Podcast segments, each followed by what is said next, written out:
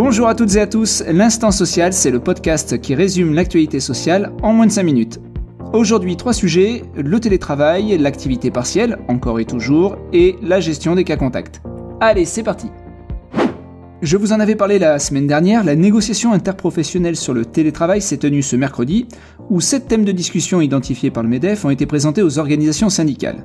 Parmi ces thèmes, on sait que certains vont être chaudement débattus, comme euh, par exemple la notion de poste éligible au télétravail, la définition d'une activité télétravaillable, tout comme la question sur l'organisation du travail, la charge de travail, l'articulation, vie privée, vie professionnelle.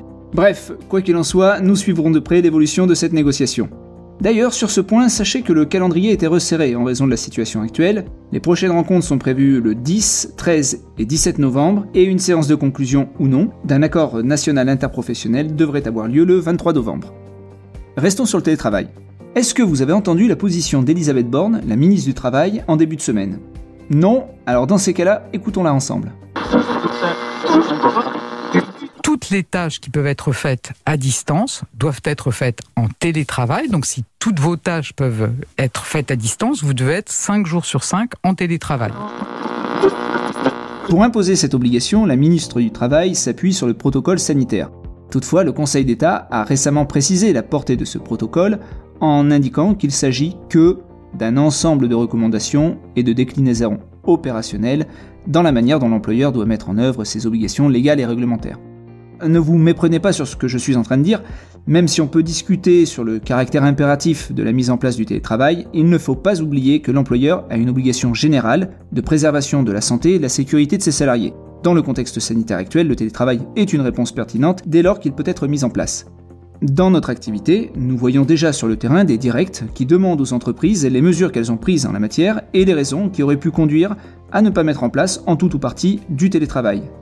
En tout cas, si le recours au télétravail permet de répondre en partie aux enjeux sanitaires, il ne doit pas éluder les autres risques, en particulier les risques psychosociaux liés à ce type d'organisation du travail. On s'aperçoit d'autant plus de ces risques dans les entreprises qui ont mis en place partiellement le télétravail. On nous dit que les salariés qui sont chez eux ont un sentiment de ne pas faire ou de ne plus faire partie de l'équipe, d'être sur le banc de touche, voire dans les vestiaires.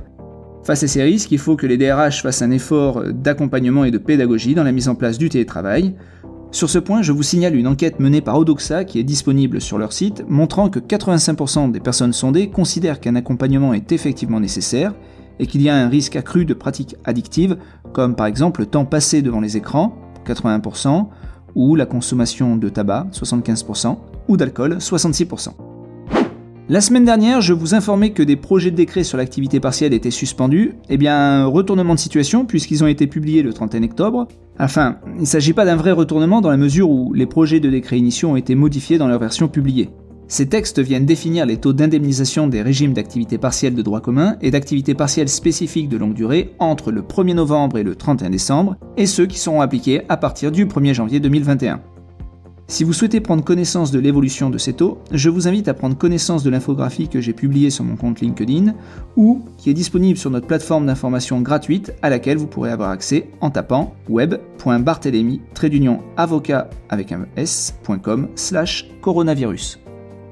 Comment gérer les cas contacts? À cette question, vous avez un début de réponse dans le protocole national pour assurer la santé et la sécurité des salariés. Plus précisément, dans son livre 5, il est prévu une procédure à suivre pour la prise en charge d'une personne symptomatique et de ses contacts rapprochés.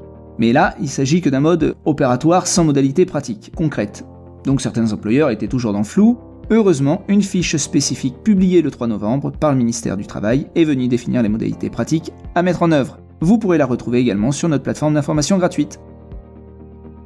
Et voilà, cet instant social se termine, mais on se retrouve la semaine prochaine, même jour, même endroit, Prenez soin de vous et de vos proches. À très bientôt